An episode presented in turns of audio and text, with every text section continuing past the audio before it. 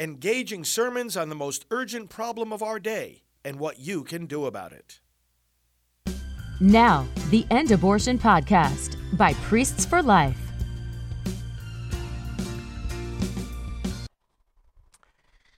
A reading from the Acts of the Apostles. Paul and Barnabas continued on from Perga and reached Antioch in Pisidia. On the Sabbath, they entered the synagogue and took their seats.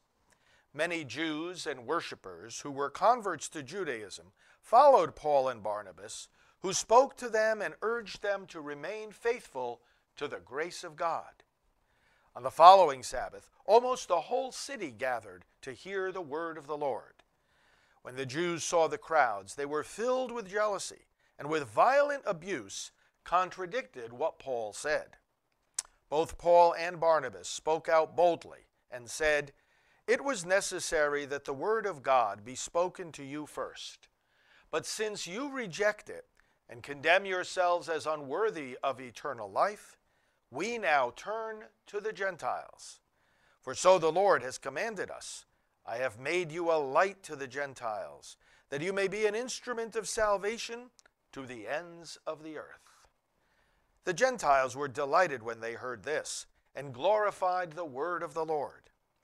All who were destined for eternal life came to believe, and the word of the Lord continued to spread through the whole region. The Jews, however, incited the women of prominence who were worshippers and the leading men of the city, stirred up a persecution against Paul and Barnabas, and expelled them from their territory. So they shook the dust from their feet in protest against them and went to Iconium. The disciples were filled with joy and the Holy Spirit. The word of the Lord. Thanks be to God. We are his people, the sheep of his flock. We are his people, the sheep of his flock. Sing joyfully to the Lord, all you lands. Serve the Lord with gladness. Come before him with joyful song. We are his people, the sheep of his flock. Know that the Lord is God. He made us, his we are, the people the flock he tends. We are his people, the sheep of his flock. The Lord is good, his kindness endures forever, and his faithfulness to all generations. We are his people, the sheep of his flock. A reading from the book of Revelation. I, John, had a vision of a great multitude which no one could count from every nation, race, people, and tongue. They stood before the throne and before the Lamb, wearing white robes and holding palm branches in their hands. Then one of the elders said to me, These are the ones who have survived the great time of distress. They have washed their robes and made them white in the blood of the Lamb. For this reason, they stand before God's throne and worship him day and night in his temple. The one who sits on the throne will shelter them. They will not hunger or thirst any more, nor will the sun or any heat strike them. For the Lamb, who is in the center of the throne, will shepherd them and lead them to springs of life giving water. And God will wipe away every tear from their eyes. The word of the Lord. Thanks be to God.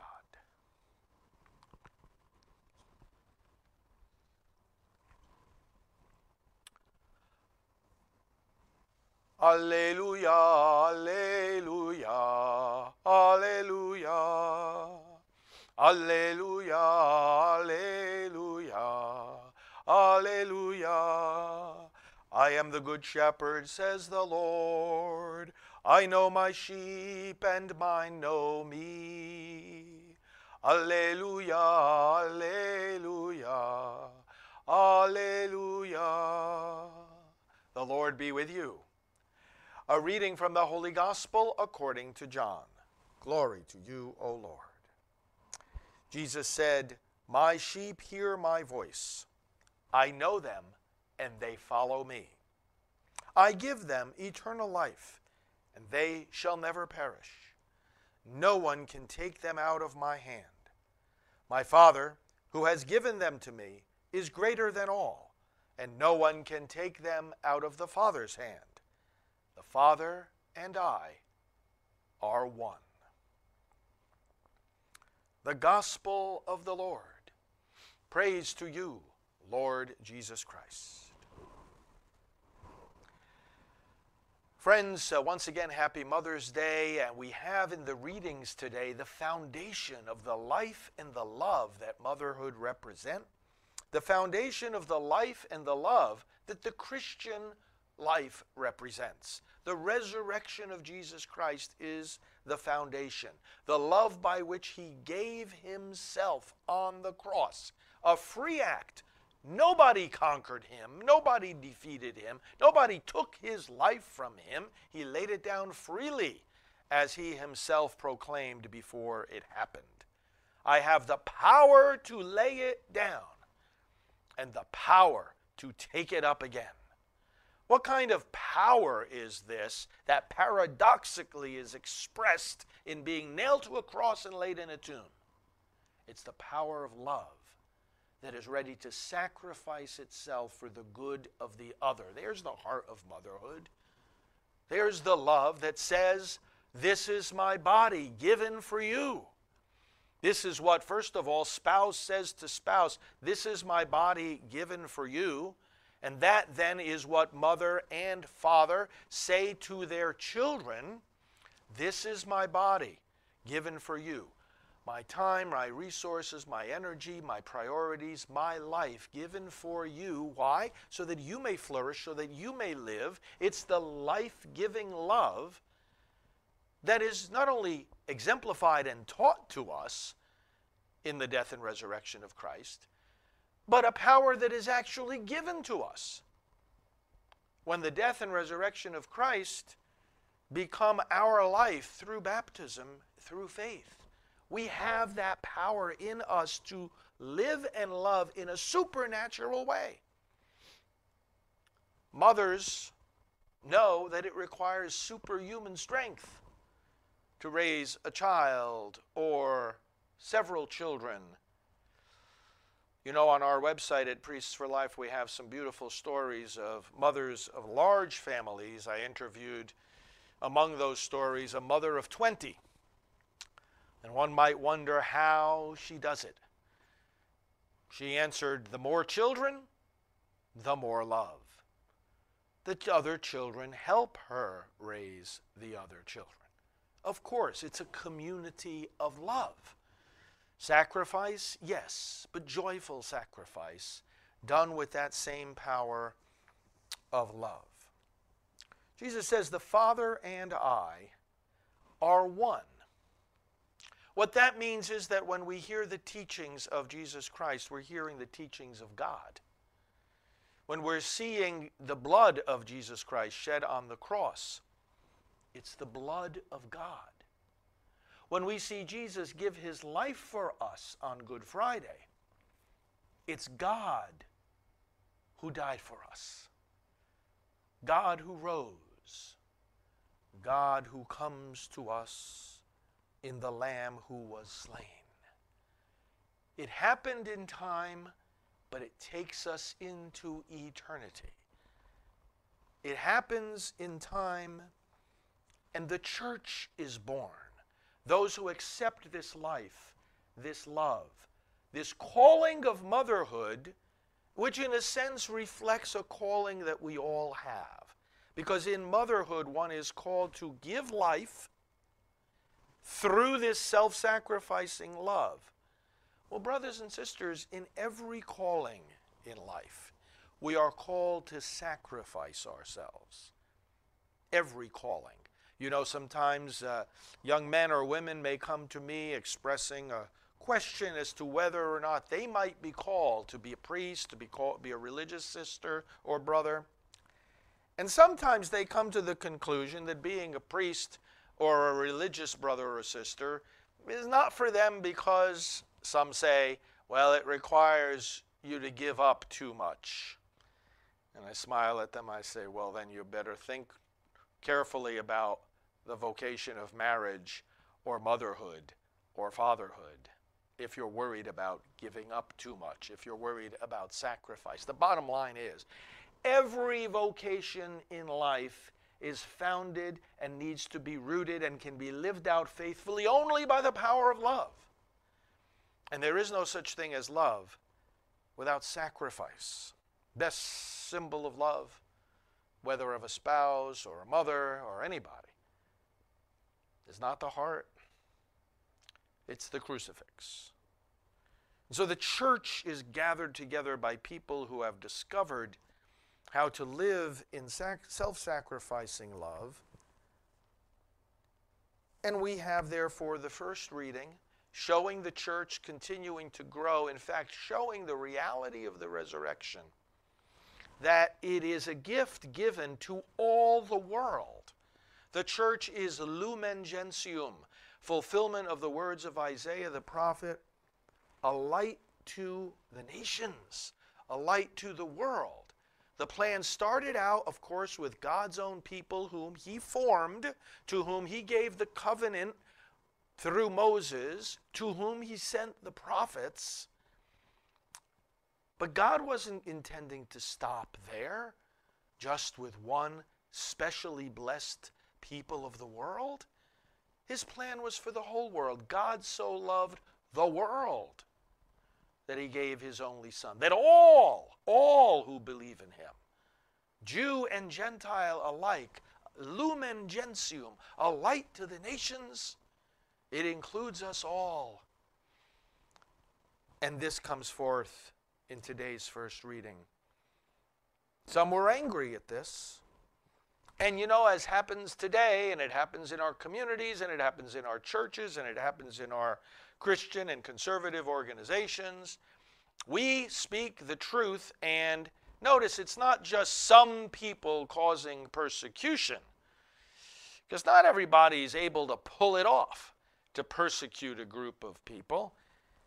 The reading here says the Jews incited women of prominence and leading men, not just women and men in the city, but women of prominence and leading men.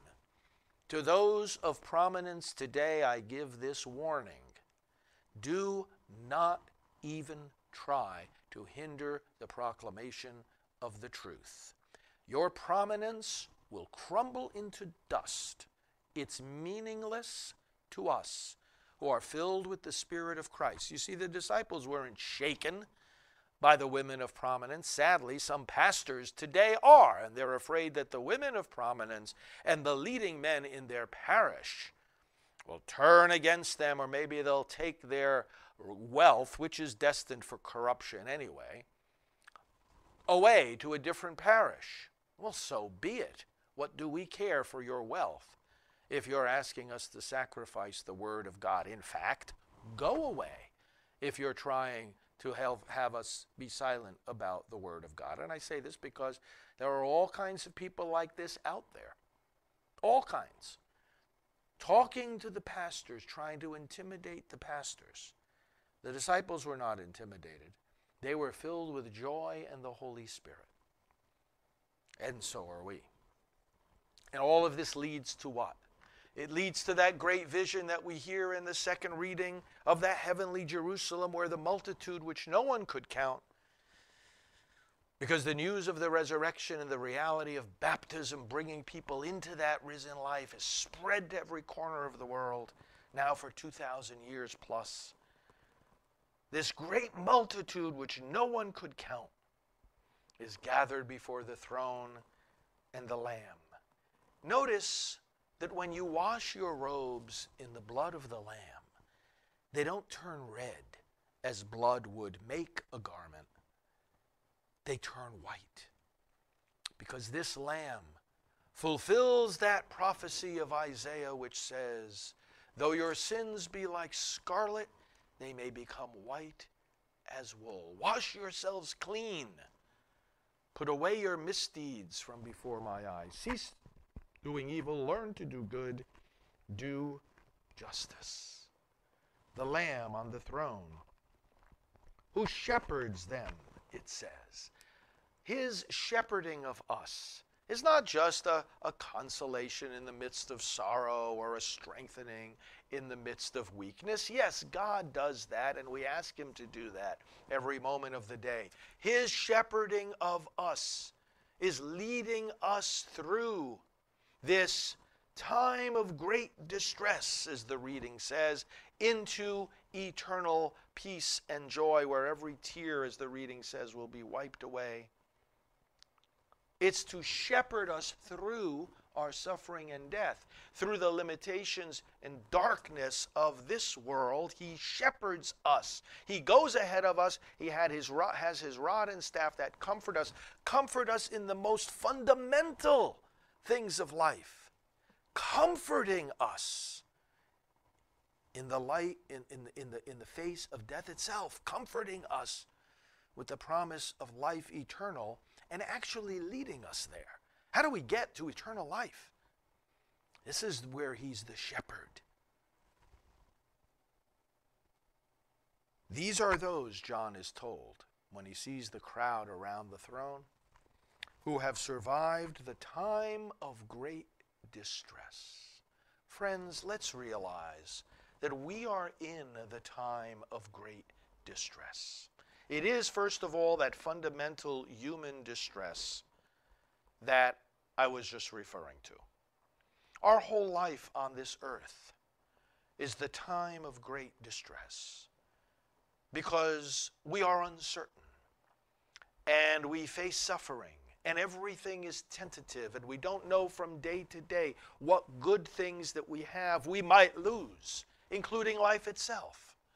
It's great distress that comes upon us just by that very fact. And then we have the great distress of the evil that occurs in our own lives. We are distressed, and we should be distressed by our own sins.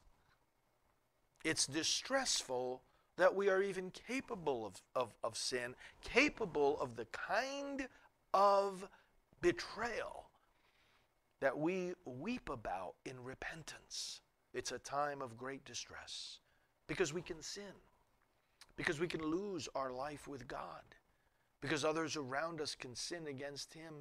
And if we love God, that makes us sad, and they can sin against us. It's a time of great distress, furthermore, because evils are perpetrated in this world, like abortion, like all kinds of violence and war and the destruction of human rights. But towering above all these evils is indeed abortion. And it is a time of great distress as people are more and more troubled by it, as the cause of life more and more advances, and we see the victories and we see the success that is about to become official through the United States Supreme Court. This is not a small victory. This is a big victory and it is going to unfold very shortly that this evil decision, there's never been a more destructive decision of the U.S. Supreme Court than Roe versus Wade. This destructive decision is, as we have worked and prayed for for 50 years now, going to be relegated to the ash heap of history, going to be overruled as it deserved to be on the very first day it was decided. But nevertheless, yes, that victory is upon us. This is a big victory, not a small one. This deserves celebration. Doesn't deserve to be considered our final goal because it simply opens the way. It removes a major, gigantic obstacle to the protection of the unborn, but we have to keep doing the work to actually protect them and to serve their moms and their dads and their families. Of course, we never intended to do anything different. But the fact of the matter is, a big, gigantic obstacle is taken out of the way. We must celebrate that. But it is a time of great distress because then we see the enemies of life doing a temper tantrum. They're doing it today around the country, they're doing it today in front of the Supreme Court, they're doing it today throwing a childish tantrum in favor of death. They're doing it in front of the homes of not all the Supreme Court justices, but only those who are strong enough to stand up and say abortion is not in the Constitution. And if people want to make laws permitting it, that should be done through the lawmakers, whom you have to persuade, whom you have to elect, whom you have to re elect if you want. There's that accountability to the people. But the pro death people are throwing temper tantrums today in front of the homes of the pro life Supreme Court justices. And they are throwing temper tantrums at the churches. Now that's interesting, isn't it? One would think that they might go to the state capitals, to the legislatures, because there's where the laws are written and voted on. They're not written and voted on in the churches. But no, these people go to the churches. You know why they go to the churches? To try to disrupt services and protest. They go to the churches because for them, their church is being attacked. See, we don't see it that way. But when we try to stop abortion, it's so sacred to them that it's like us trying to stop their church. For us to say there should be a law prohibiting abortion, which is exactly what we are aiming to do, what we have done, and we will do more, they, it's like for them, it's like trying to stop one of their sacraments. And so they try to respond in kind by disrupting our sacraments, by disrupting our sacred ground. Their sacred ground is abortion and the abortion clinic. That's how twisted and spiritually depraved the advocates of abortion in our culture are. That's their sacrament. We attack that, well, they're going to attack our churches. That's what's going on here. It's the true church versus the false church. It's the church that says, as we will say at the altar in a few moments, This is my body given up for you. Confronting the false church that says, This is my body. I can do what I want, even if it means killing the baby. And so, my friends, this is the time that the scripture refers to as the time of great distress. And it says, Blessed are those who have survived it. How do we survive it? We cling to the truth in the midst of all this barrage of falsehood and lies and deception. We cling to Christ, who is the life in the midst of all this violent death. We cling to the one who shows us love, shows it to us in motherhood, shows it to us in every vocation. The one who is love because he gave himself on the cross we cling to that love. We live that love. That's how we survive the great period of distress. Let those around us choose death if they want. We will choose life. We will live love. We will embrace and proclaim Christ. And no one will silence us. They can proclaim their false gospels, they can cause distress but we will live with the peace and joy of the Holy Spirit as those disciples did, as today's first reading tells us. Let us continue to be filled with peace and joy, especially those who are mothers. Enjoy the peace, the joy God gives you as you reflect on your calling to nurture new life. Let us have peace and joy in regard to the mothers who have already been called to the next life, peace and joy, of the gift that they are, that they continue to be, and looking forward to be re, being reunited with them again. Let us rejoice because Christ is risen, and in him we have the victory of love and of life. Amen.